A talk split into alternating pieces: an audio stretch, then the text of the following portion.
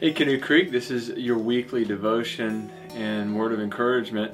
Just want to remind you about Alan's message from Sunday. If you haven't heard it yet, uh, be sure to jump over into our website, take a look at it uh, from the app or on Facebook. Great message that reminds us that uh, hard work is hard work and the essential nature of community in that, and gave us some tools that we can use within our community as well to uh, really scratch at our hearts and, and work at who we are as we're pursuing to be more like Christ in our lives. This verse came to mind to share with you. It's from John 17. It says, My prayer is not for them alone.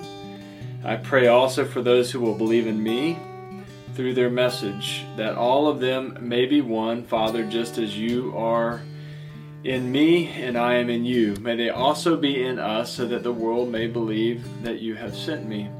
I have given them the glory that you gave me, that they may be one as we are one. Great verse uh, that reminds us of something important. Um, it's not as if the unity that is spoken of in this passage is in peril, it's accomplished. Uh, God is powerful, God is able to put every promise in front of us and make them possible. Uh, we are and can be one with Christ, one with the Father, and one with one another as a result of the work of Jesus on the cross. Let me ask you this question Do you need more content in your life? Is more content going to make your life better?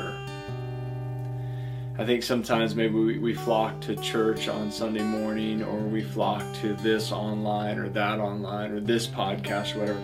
It's going to make my marriage better. It's going to fix my life in this area. It'll give me what I need to say to my kid here, my boss there, my teacher there, so on and so forth.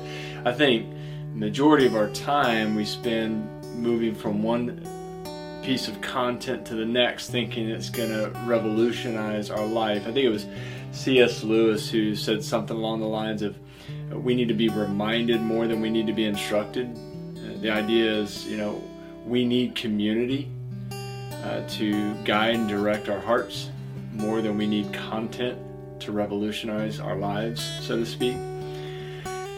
I, I think that we probably, if we're being honest, have more than we need in terms of content. Doesn't mean we shouldn't continue to pursue knowing things better, understanding things better, having more knowledge of who God is and what Jesus has done.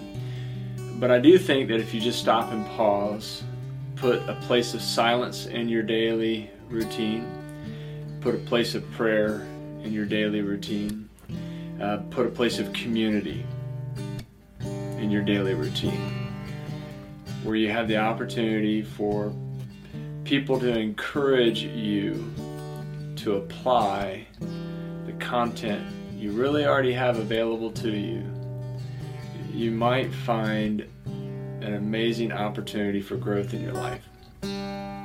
I think what I'm experiencing and seeing right now is the church as a whole, and what I'm talking to friends that are all across the nation. Uh, the church seems to have less community than it's ever had in, in my known time frame I don't think that's true universally, but I can say that that's true within the scope of time that I know to be a Christian. And I would say that probably a lot of the things that we're struggling with aren't because we don't have access to the right content. It's because we're lacking the right community. Hope you have a great week.